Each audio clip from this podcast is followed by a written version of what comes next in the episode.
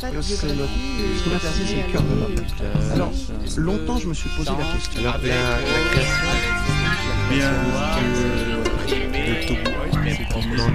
Pourquoi ça m'arrive à moi? Parce que j'avais pas de prédisposition. Alors, au départ, je suis arrivé dans la musique. Quelques noms comme ça de Harvard.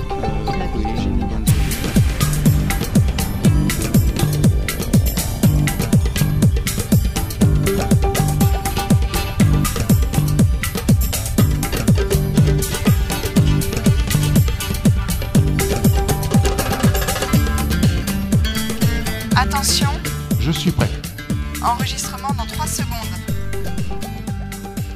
درود ما از پاریس به شما شنوندگان وفادار رادیو پیام دوست، به ویژه شمایی که از سرزمینمون ایران همراه ما هستید. با تصویر و بخش دوم صحبت‌های زینب، اهل تونس و مهاجر ساکن فرانسه، در خدمتتون هستیم.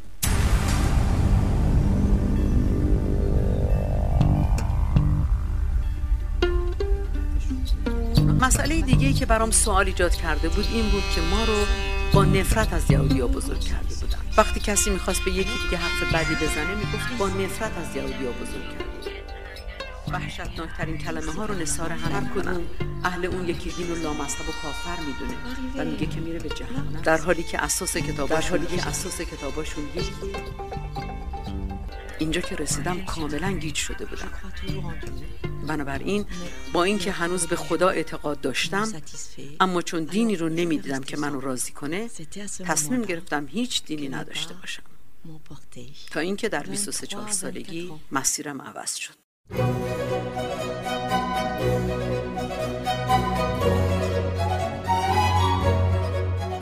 Comme j'ai fait des études techniques parce que dans ma lutte vers l'égalité, je voulais faire un métier d'homme.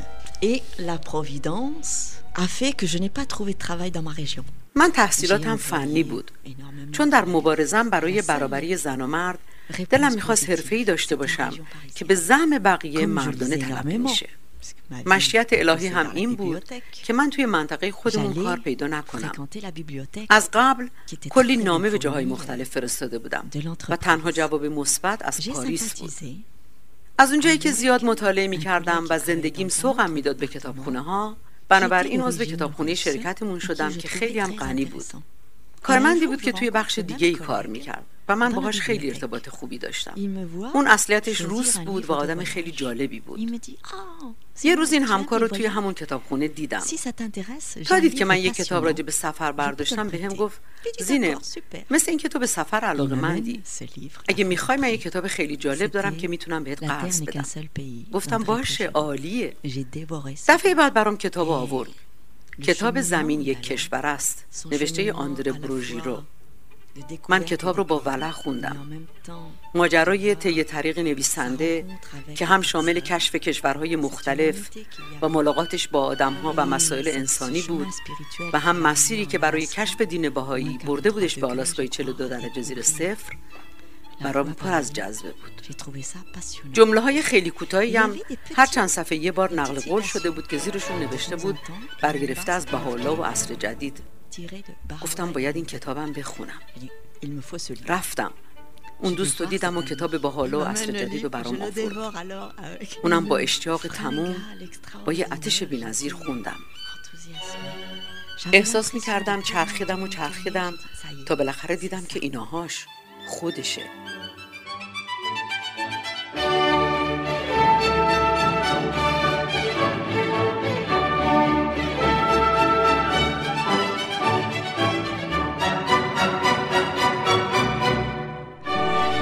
découvert le principe de la révélation progressive, c'était la clé de tout.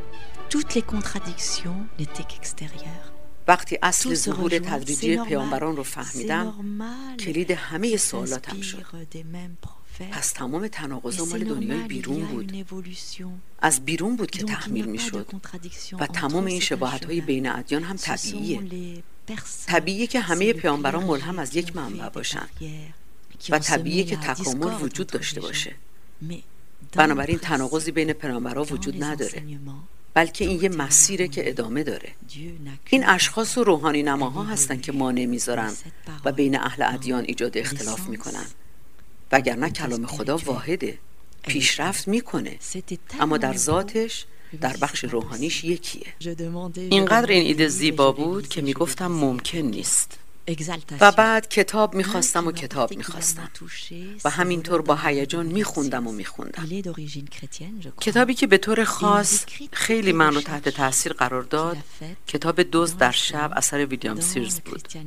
فکر کنم که ایشون قبلا مسیحی بوده و در این کتاب تمام تحقیقاتی رو که در اسلام، در مسیحیت و ظهورات دیگه الهی داشته با ذکر اصل مأخذ نوشته و من هر بار قرآن رو از طریق این کتاب دوباره کشف میکردم، چون میرفتم دنبالش در قرآن عربی و سعی میکردم در ترجمه فرانسه تجزیه تحلیلش کنم. اون کتاب برام یه سفر بود. واقعا از خود بی خود میشدم. مدتها بود که این شور رو تجربه نکرده بودم.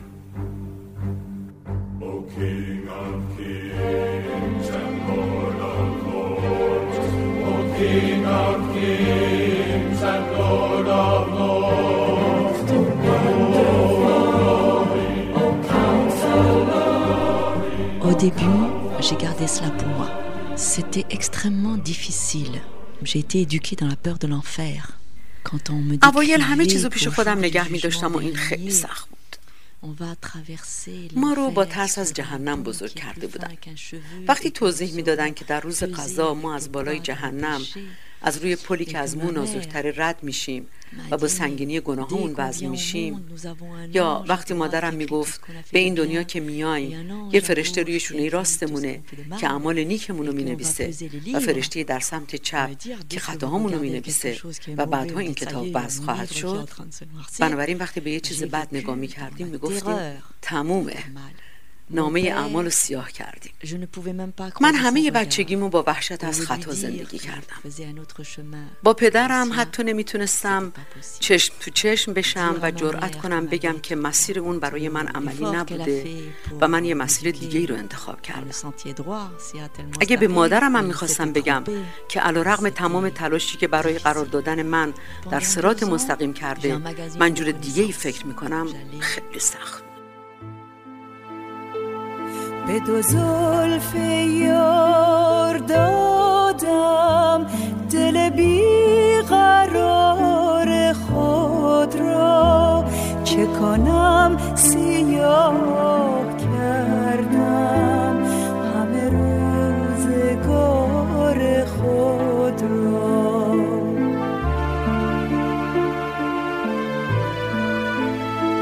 شبیار بدم تا 2 سال سعی می کردم فقط آگاهیم رو ببرم بالا و هر چند وقت یه بار از منابع باهایی خودم رو سیراب می کردم. احساس می کردم پیش از اعلام این قضیه باید اول اطلاعات خودم رو قوی کنم. در عین حال اینو خیلی دوست داشتم که در دیانت باهایی گفته شده که والدین خیلی مهمن و جایگاه خانواده خیلی بزرگه و اینکه پدر و مادر مقام ویژه‌ای دارن. بنابراین من که خیلی دوستشون دارم، دلم نمیخواست آزردشون کنم.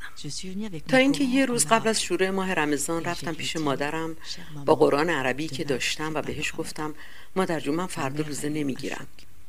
مادرم شوکه شد. گفتم الان بهت توضیح میدم که چرا. بهت قرآن رو نشون میدم که در آخر زمان کس دیگه ای میاد و این آخر زمان اگه درست معناش رو بفهمیم همین حالاست و پایان زمان یه دینه. مادرم گفت نخیر، امکان نداره و رفت. از اون به بعد یکم خودم رو برای صحبت کردن آزادتر احساس کردم و اگه چیزی بود که می دیدم منبع خرافی داره یا سلیقه‌ایه، می گفتم نه، این نوشته نشده. یادمون نره که به ما از بچگی از مکتوب گفته بودن که این کار مکتوبه و اون کار مکتوب نیست. بنابراین منم صادقانه می گفتم که چه چیزایی مکتوب نیست. Petit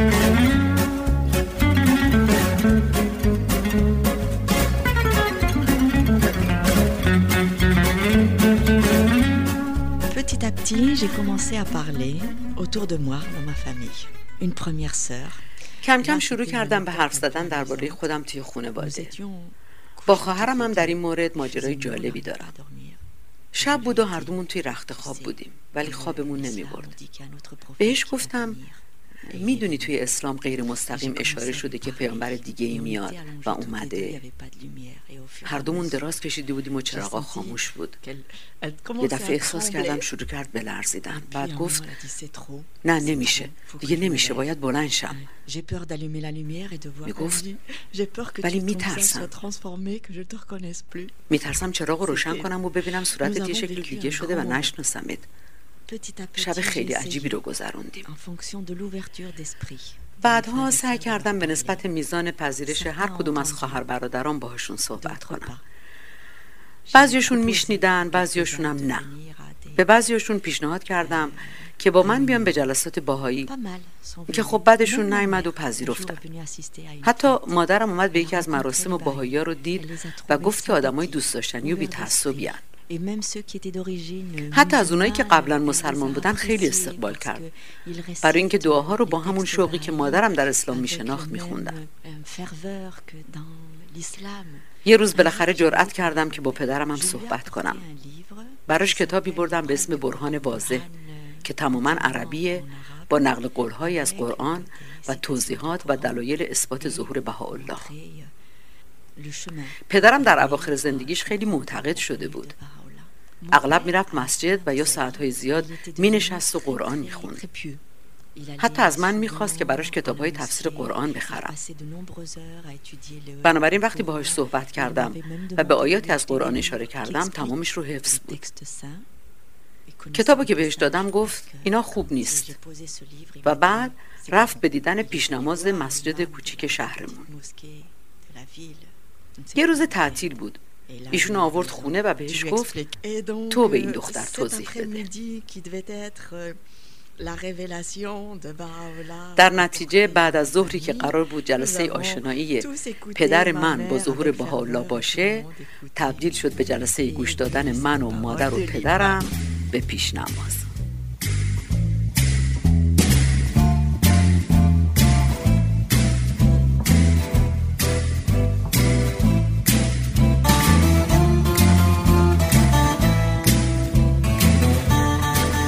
Alors, par rapport au monde professionnel, c'est à la fois plus facile et en même temps, c'est une plus grande exigence. در ارتباط با دنیای کاریم، در عین حال که آسان‌تر بود، اما نمیتونستم خیلی هم توقع داشته باشم. در فرانسه دین یه موضوع خیلی درونیه و حتی میشه گفت گاهی ممنوع است. بنابراین به نسبت خانواده‌ام میتونستم اونجا خیلی راحت‌تر توضیح بدم که دین بهایی برای من چه جایگاهی داره. ولی بعدش بی‌نزاکتیه که بگی خب تو چه دینی داری و راجع بهش چی فکر می‌کنی؟ چیزی که اوایل سخت بود این بود که توی فرانسه رفقا زیاد دور هم جمع میشن و به سلامتی هر اتفاقی مینوشن. اون وقتها تا توی جمع میگفتم مرسی من مشروب نمیخورم، فقط یه لیوان آب برام میموند. اما کم کم به هم خیلی کوتاه و تلگرافی میگفتن که میدونیم، راحت باش. و حالا وقتی دوستی دعوتمون میکنه همیشه برای من آب میوه گذاشتن. بنابراین به هم فکر میکنن و احترام میذارن. اینم بگم که هر سال مدیر شرکتی که توش کار میکنم عید نوروز رو به هم تبریک میگه.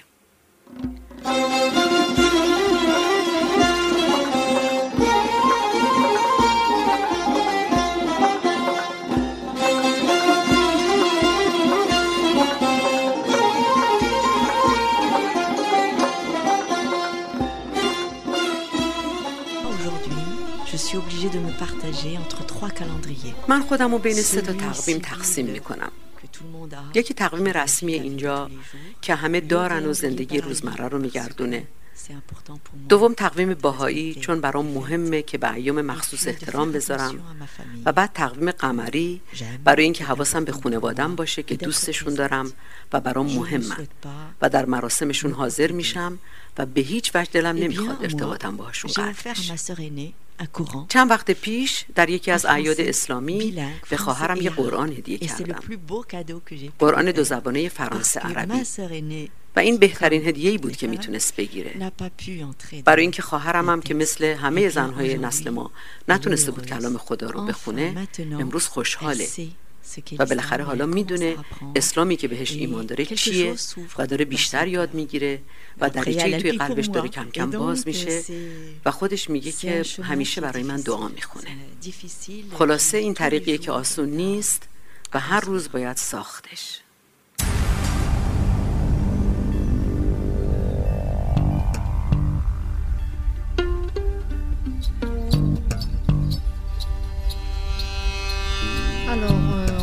Ce qu'on a perdu, c'est le cœur de l'homme. Alors, longtemps, je me suis posé la question.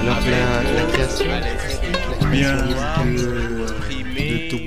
création, با ما همراه بودید با تصویر و زینب که از برنامه پیش در کنارتون بود. امیدوارم از این برنامه لذت برده باشید تا تصویری نو و مهمانی تازه دلتون آرام، سرتون پرشور و قدمتون استوار. وقتتون خوش.